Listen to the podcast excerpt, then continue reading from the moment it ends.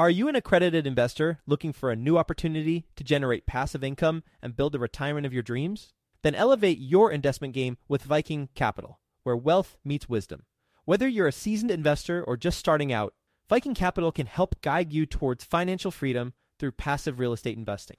With strong and transparent underwriting, Viking identifies low risk opportunities with the goal of preserving investor capital and maximizing long term growth potential. And their accessible and responsive investor relations team will help you understand how each investment will impact your unique financial goals. With $800 million in assets acquired, more than 230 million in equity raised, and more than 5,000 units under management, Viking Capital is your path to early retirement. To learn about Viking Capital's latest investment opportunity, which is available for you right now, visit go.vikingcapllc.com forward slash best.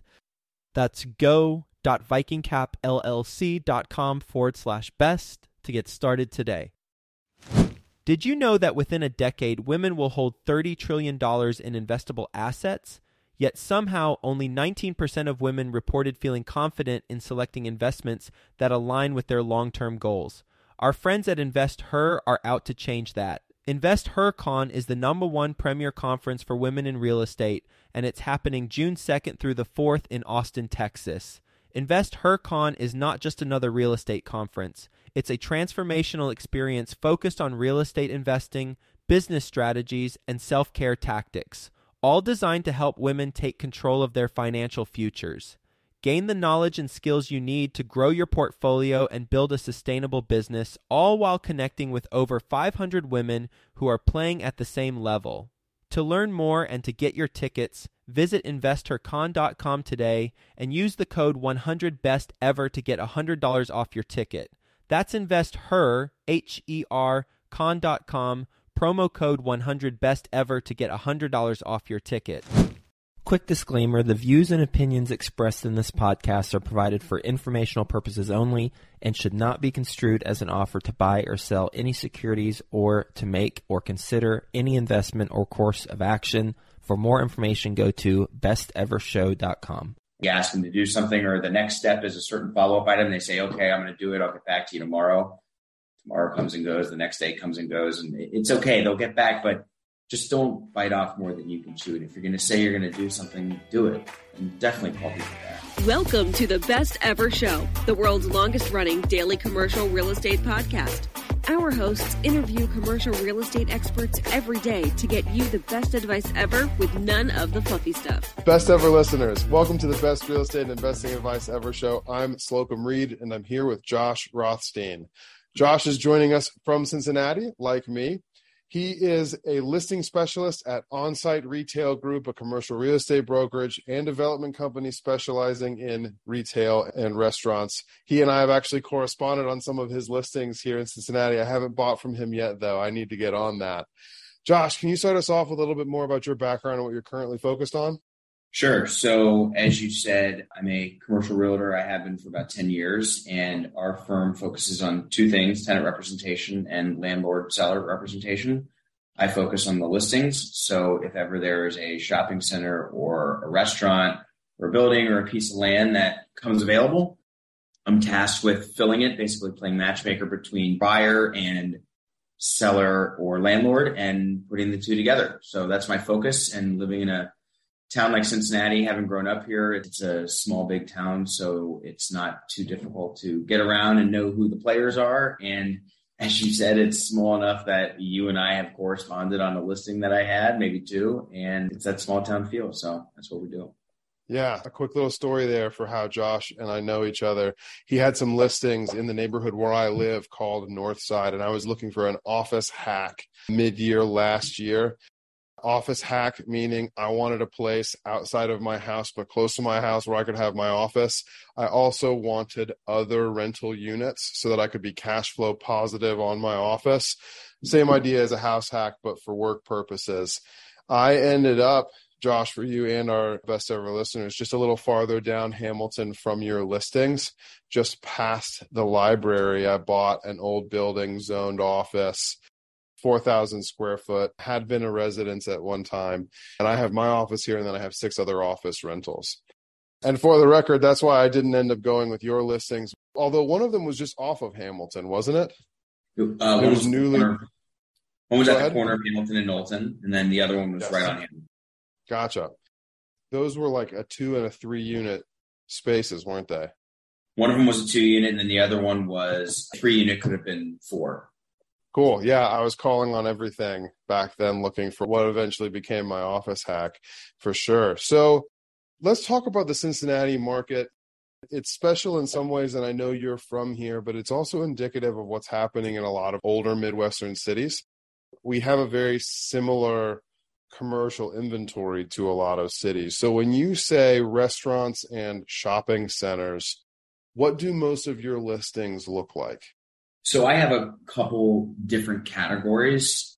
We're in the retail space. So we're not industrial, we're not office, we're not multifamily, we're retail. Now, retail encompasses a lot of things that are traditional retail and some things that may not be. For example, shopping centers, plazas, strip centers, that's your typical retail. But an urban pedestrian friendly neighborhood like Northside, where you are, where there's a building that's right on the main drag where people are walking, people are shopping, there's bars and restaurants and shops right around it. That to me is also retail, even though it may have been a bank or an office building.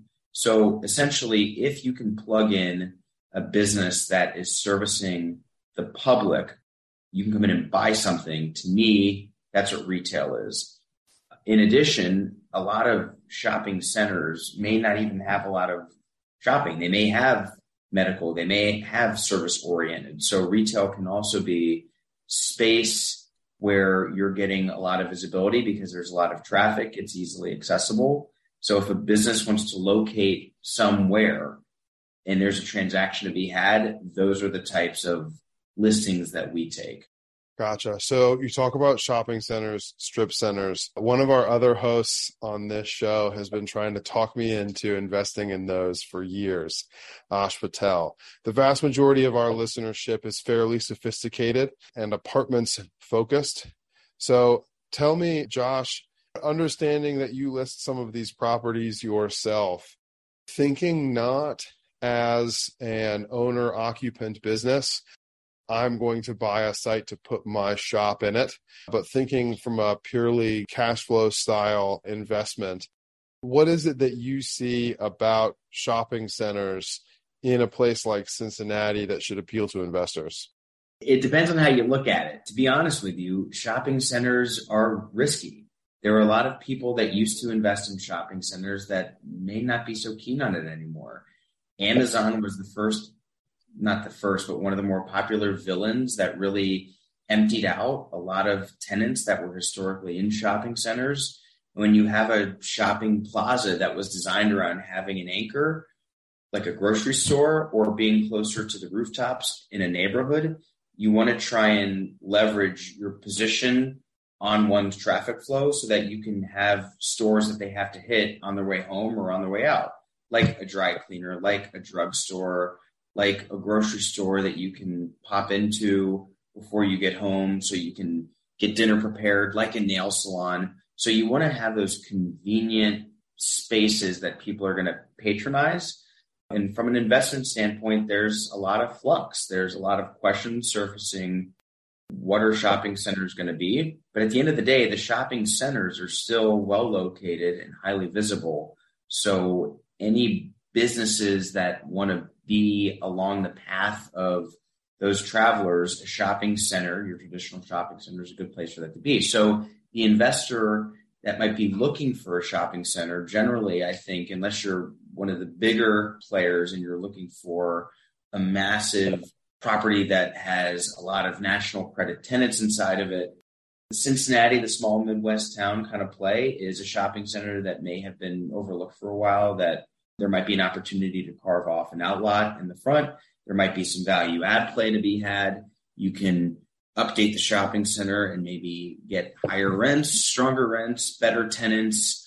So there's still a lot of play to be had, but the investor pool, I think, has really slimmed down and it's turned into a lot of people that have made this their bailiwick. So there aren't as many people, I think, investing into the shopping center type of real estate as there once was.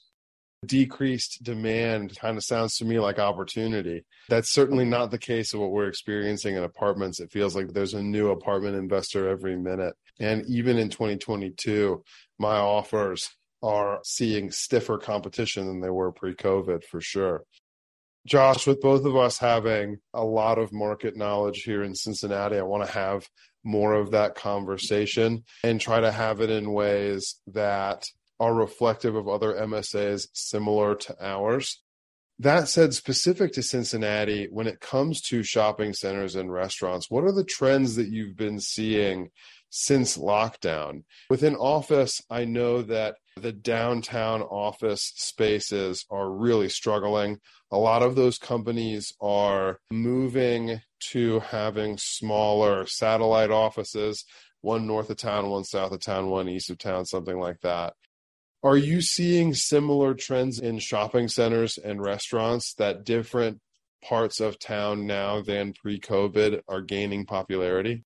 So, downtown, which is your classic example, an area that was dominated by daytime population with office workers, once COVID hit and people started to come back to work, this hybrid model has been adopted. And I think more or less it's been made permanent that I'm in the office on Tuesdays and Thursdays and other people are in on Wednesdays and Fridays. So all of these businesses and restaurants and stores that were downtown because they needed that daily traffic, a lot of them have evaporated.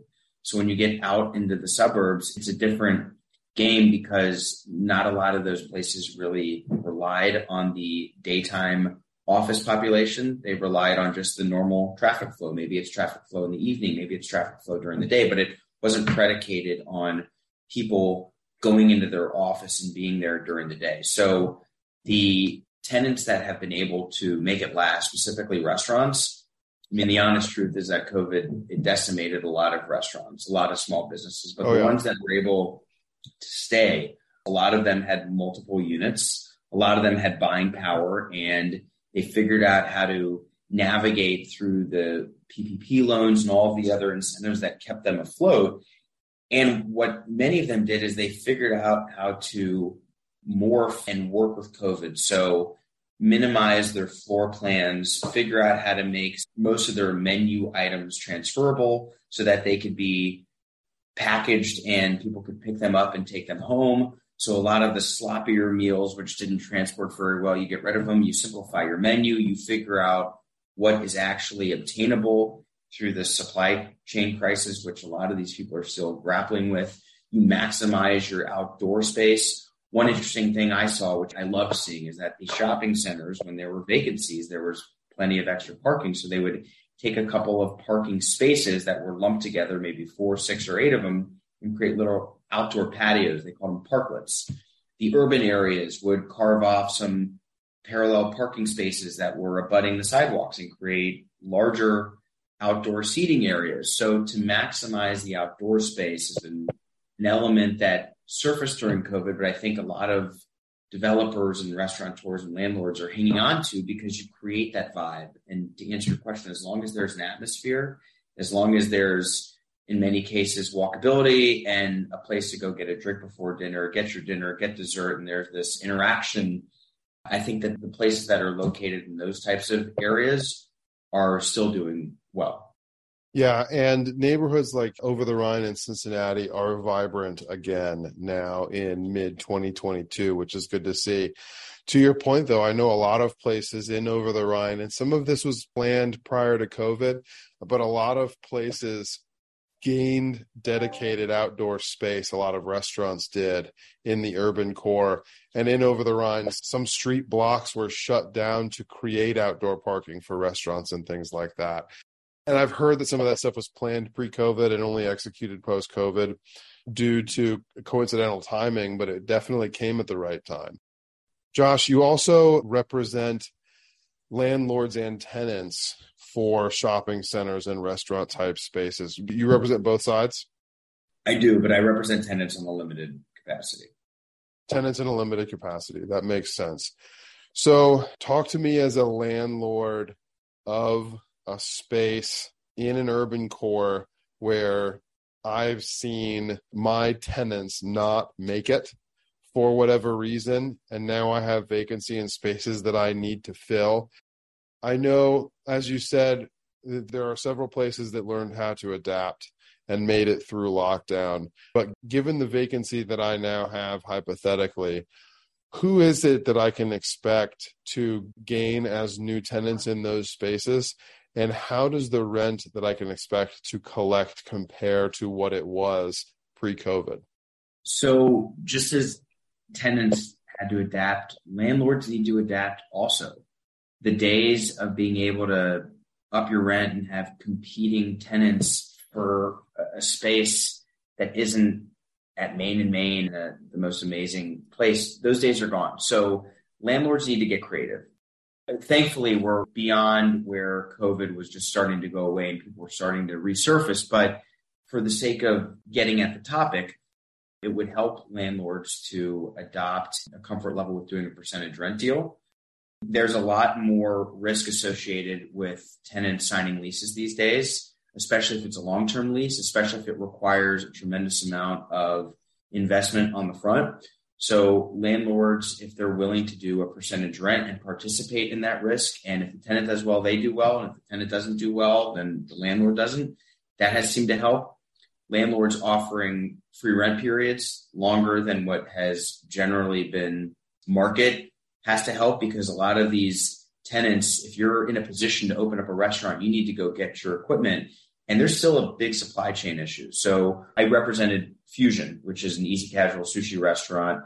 We found a location on Beechmont Avenue, and Fusian is out of Cincinnati, but within their restaurant brand, they've got over a dozen locations, but they still have a hard time getting equipment. Most people do.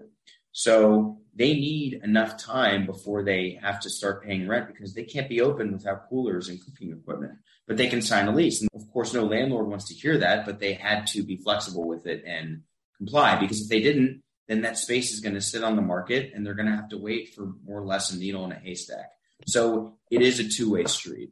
We'll get back to the show, but first, some sponsors I'm confident you'll find value in learning more about. It's no secret that everyone is trying to find a recession proof investment right now. What if you could invest in one of the most recession resilient asset classes of the last 25 years with one of the best teams in the U.S.? Self storage is that asset class, and Reliant Real Estate Management is that team. Reliant Real Estate Management is the 17th largest storage operator. They have sold over $1 billion in self storage assets and have lost no investor principal with the average project level IRR of 33% in the last three years. Right now, you can be one of the first to invest in their next fund at ReliantFund4.com. Fund 4 is a $100 million equity fund with seven properties already identified to close before the end of 2022. If you're an accredited investor, visit ReliantFund4.com to download the investment summary and schedule a call with Reliant's experienced team. That's ReliantFund4.com, R E L I A N T F U N D F O U R.com.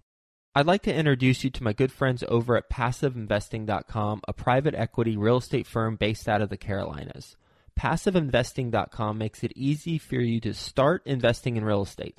They focus on acquiring institutional quality apartments and self storage facilities with private accredited investor funds. They also have a real estate debt fund that offers hard money loans to local fix and flippers across the U.S., which currently has a 0% default rate. With a portfolio of over 700 million in assets and controlling over 250 million in equity, they know how to secure the best deals and how to avoid the red flags. If you are interested in learning more, please reach out directly to passiveinvesting.com and request the free passive investor guide that outlines the seven red flags for passive apartment and self storage investing. Visit passiveinvesting.com forward slash red flags to download that PDF now. That's passiveinvesting.com forward slash red flags. You name dropped Beechmont Avenue. That's a main thoroughfare and a very well known suburb here in Cincinnati, Anderson or Anderson Township. I know Fusian. I've definitely eaten at a couple of their places. Are you seeing the restaurateurs and the restaurant companies with multiple brands or multiple locations? Do you see them trending more suburban now? I think it depends on the restaurant. The smart ones will map out where they want to be. They want to go to the bigger markets that have the demographics that cater to them. Fusian is sushi, so it generally scales towards a more sophisticated crowd with a higher socioeconomic status, better incomes, higher education level. But yeah, they started downtown and they still have a location downtown at 600 Vine, which is a different location than where they started, but they have expanded more into the suburbs because they've learned that it's a lot of moms that want to get dinner for their families or they want to be closer to home because it's more of a convenience item. So I have seen, however, that suburbs are more so adopting these urban types of projects as opposed to projects in the urban area catching the suburbanites because a lot of the people in the suburbs don't want to get in their car and go to the urban areas. So in Cincinnati, it's going downtown or it's going to Oakley. Instead, if you can amass the property and get enough land to build an urban centric project in the suburbs, you're appealing to a much wider range and you can be kid friendly because these urban areas are not necessarily convenient to drag a stroller around and have kids who might rip away from your hand and end up into a street. So the urban projects, the summit parks, the district at Deerfield, these are the types of projects that I'm seeing attracting the restaurants and the stores and the retailers that are in a position to expand. Downtown Loveland comes to mm-hmm. mind. Mm-hmm. And for someone in your space to not be able to, is it Liberty Center? Liberty um, Center. I'm yeah. thinking of in mm-hmm. Liberty Township. There are a lot of more places like that. Summit Park, like you mentioned. Yeah, that makes a lot of sense because there's been a lot of growth in those places the last few years. Now that I have a toddler, I totally get what you're saying about having a, a suburban core, like an urban core, that's more kid friendly. Park, large sidewalks, less street traffic, less vehicle traffic. That makes a lot of sense. Josh, as an apartment investor, active owner operator, and someone who likes doing creative deals that are profitable, but also because I think it's fun. And thinking about me personally, bringing our best ever listeners along for the ride, not having much experience personally in your niches within Cincinnati, where do you think is an opportunity for someone like me to break into shopping and restaurants as an investor? So I think that it all boils down to a couple ways to look at it. If you know of a restaurant that is booming, maybe one that's in Northside and they know that you're a real estate investor, because a lot of your average people don't know that necessarily care for the difference between multifamily investing, industrial, office, or retail. Sure. So if you happen to be friendly with an up and coming restaurateur and they say, we really want to be in Northside or we really want to be in College Hill, and you go find a restaurant that is closed down because there are many of them, and you feel comfortable with them, and you say, look, I'll buy the property, you pay me a lease rate of X, and I'll contribute this amount to your build out, and you'll do more of it. Sure, it's going to be a risk, but if you see a return over time and maybe you do a percentage rent situation with them, that might be one way to start. Another way to start is you can participate in a fund where it's more hands off for you, but you can take some of your capital and put it in with another pool of investors and have a team that handles that investment. You can be a partial owner in several different shopping centers, or you just keep your eyes open for a value add kind of play. Oftentimes it's in these smaller towns on the outskirts, the ones that might take you 40, 50 minutes to get to. But if you see something and you know that there's a demand for other retailers or restaurants or offices or medical to be in these certain neighborhoods, you on your own or you with some other investors can go get it and enhance it, put lipstick on it, and get some tenants in there that are paying more and will do better over time. And then you can just build up the property. That makes a lot of sense leaning on my own sphere and thinking if I find a business that I have some understanding of and I can see that they're growing and they have the potential to continue to grow in a new location. Most restaurateurs don't want to be real estate investors, at least in my experience. So finding someone who's operating a business that I could partner with to find their location, very similar to what Dollar General does or Walgreens or CVS that are famously lease all of their spaces. That sounds very similar to that kind of business plan where someone could get in to real estate investing for restaurants by partnering up with an operator who's looking for space. That makes a lot of sense. Josh, you ready for the best ever lightning round? Let's do it. What is the best ever book you recently read? I actually don't read books. I spend all my time reading the business couriers or the newspapers and learning about who's acquiring who, who's buying, who's opening. So, Cincinnati Enquirer. Gotcha. Nice. What is your best ever way to give back? You can write a check, but that's no fun for me. But going to an event, whether it's a gala or a fundraiser or um, a golf outing of some sort, but being there and volunteering and not only participating financially, but playing a part in getting your hands dirty. If it's a cause that's important to me, that's usually where you'll find me if I'm giving back. Awesome. Josh, thus far as a listing specialist, shopping centers and restaurants, what's the biggest mistake you've made and the best ever lesson that you learned from it?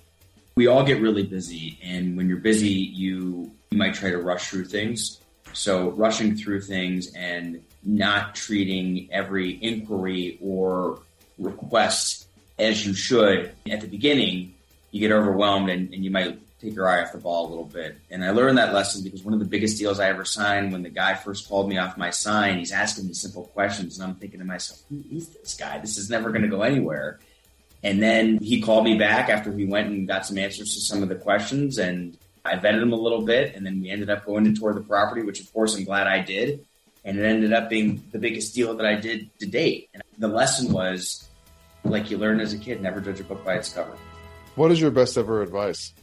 my best ever advice is do what you say you're going to do. I think there's nothing more common in the real estate business when you're talking to somebody, you ask them to do something, or the next step is a certain follow up item. They say, okay, I'm going to do it. I'll get back to you tomorrow. Tomorrow comes and goes. The next day comes and goes. And it's okay. They'll get back, but just don't bite off more than you can chew. If you're going to say you're going to do something, do it. And definitely call people back. As a fellow service provider in real estate, I totally feel that as an investor, I'm struggling with contractors who tell me they'll get something done. And then we pass the deadline and they haven't even started yet. I was a full time residential agent for quite some time and doing what you say you're going to do. It sounds so basic and fundamental. It's unfortunate how few service providers in the real estate industry actually do it, though. So that makes a lot of sense. That's great advice. Josh, where can people get in touch with you? My office phone number is 513-268-4453. I'm very active on social media. My Instagram handle is space for lease. That's the number four. And always available by email. You can find my contact information at onsiteretailgroup.com. That info is available in the show notes as well. Josh, thank you. Best ever listeners, thank you as well for tuning in. If you've gained value from this episode, please do subscribe to our show. Leave us a five star review and share this with a friend who you know is interested in shopping center and retail investing. Thank you and have a best ever day.